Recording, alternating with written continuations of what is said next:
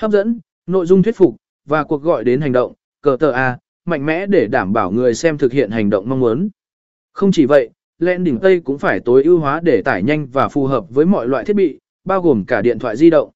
Hai nghiên cứu đối tượng mục tiêu A xác định đối tượng mục tiêu trước khi bắt tay vào thiết kế lẹn đỉnh Tây. Điều quan trọng là bạn phải biết rõ đối tượng mục tiêu của bạn là ai.